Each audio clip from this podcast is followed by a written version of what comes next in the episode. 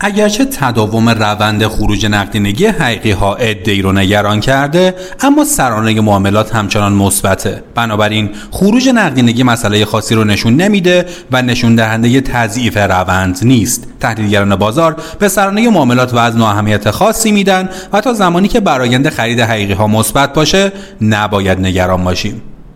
قسمت 419 همه پادکست بورس پلات رو تو روز سهشنبه 12 بهمن 1400 مهمان شماییم. ما تو این پادکست به بررسی روزانه اتفاقات بازار سرمایه ایران می‌پردازیم. بازار سهام امروز شرایط نوسانی رو طی کرد. در روند سعودی امروز شاهد تشدید عرضه ها بودیم. با این حال شاخص کل تونست یک میلیون و هزار واحد رو پس بگیره. با توجه به افزایش انتظارات نسبت به حصول توافق و کاهش مقطعی در نرخ ارز شاهد افزایش عرضه ها در گروه های به اصطلاح دلاری از جمله پتروشیمی ها پالایشگاه ها فلزی ها و تا معدنی ها بودیم. در این حال مثبت های بازار هم همچنان پر عرضه بود و نوسانی ترین رفتار رو از خودروسازان شاهد بودیم. عرضه ها در خودروسازان به قدر زیاد بود که برای اولین بار طی ماهای اخیر شاهد حجم های میلیاردی از دو خودروساز بزرگ ایران یعنی ایران خودرو سایپا بودیم. شاید یکی از دلایل افزایش این حجم ها به بیشتر شدن فعالیت بازارگردان ها یا الگوریتم ها برگرده. اما شناوری بسیار بالای سهام دو خودروساز و توجه بازار به این صنعت می‌تونه مزید بر علت باشه. در این بین مستحکمترین صفهای خرید رو بانک ها داشتن. در نتیجه اگرچه خودروسازان حجم های میلیاردی داشتن اما بانک ها رو میشه به عنوان لیدرهای جدید بازار ارزیابی کرد. امروز توجه بازار به کوچکترها هم بیشتر شد.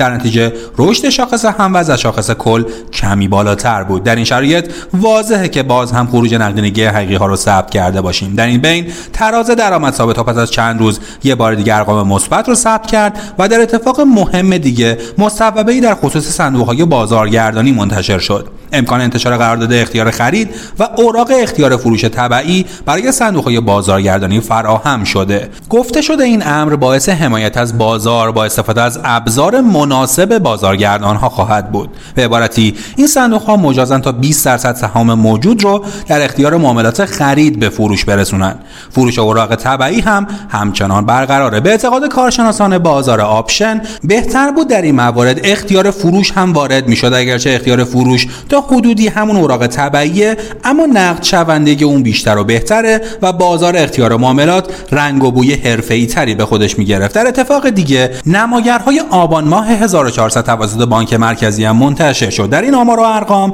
رقم نقدینگی کشور با 42 درصد افزایش نسبت به آبان سال گذشته به رقم 4315 هزار میلیارد تومان رسیده. همچنین حجم پایه پولی 540 هزار میلیارد تومان اعلام شده که این عدد در مقایسه با سال 99 35 ممیز 8 درصد افزایش نشون میده. اما اگرچه تداوم روند خروج نقدینگی حقیقی ها ادعی رو نگران کرده اما سرانه معاملات همچنان مثبته. بنابراین خروج نقدینگی مسئله خاصی رو نشون نمیده و نشون دهنده تضعیف روند نیست. تحلیلگران بازار به سرانه معاملات وزن و اهمیت خاصی میدن و تا زمانی که برآینده خرید حقیقی ها مثبت باشه نباید نگران بود از طرفی تمایلات افزایشی در بازار به وضوح دیده میشه و منفی های بازار به خصوص در نمادهای روتین بازار یا مورد توجه از جمله خودروسازان خریداران به عینه داره. اما فردا قطعا به محدودهای مقاومتی شاخص بیش از پیش نزدیک میشیم و ایار بازار می‌تونه طی دو روز آینده دقیقا تخمین زده بشه. اخباری که در خصوص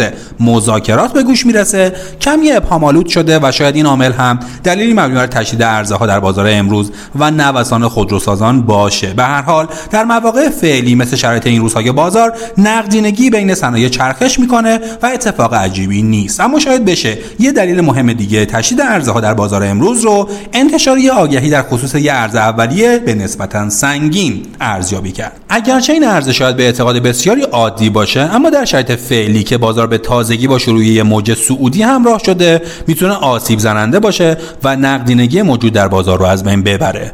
منتقدان ارزش گذاری این ارز اولیه رو با نماد فزر بالا ارزیابی می‌کنن اما گفته میشه این شرکت تولید کننده ماده معدنی تا شمش تلاس و دلیل پایین بودن سود شرکت عدم فروش موجودی شرکت و در تاریخ 31 شهریور 1400 موجودی بیش از یک ممیز 6 تن طلای ساخته شده داشته. به همین دلیل پی به یه نماد اعداد بالایی رو نشون میده. اما اگه موضوع فوق لحاظ بشه پی به ای خواهد شکست. اما این تحلیل ها هم نتونست اعتماد بازار به این شرایط عرضه رو جلب کنه و با توجه به اتفاقی که برای نمادهای عرضه شده قبلی اخیرا شاهد بودیم احتمال موفقیت نسبی اون کمه. اما شایعاتی در خصوص اعمال مکانیزم‌های حمایتی از این عرضه هم شنیده میشه. خانوادگی بودن شرکت احتمال اخذ مالیات به بهانه خام فروشی ابطال پروانه و مواردی از این دست همگی شرایطی رو فراهم کرده که این شرکت هم به نوعی در معرض ریسک اقدامات دولتی قرار بگیره. به هر حال ممکنه این شرکت جایگزین خوبی برای اشخاصی که به دنبال سرمایه گذاری در سکه و ارز هستن باشه یعنی اشخاصی که به فکر پوشش تورمن.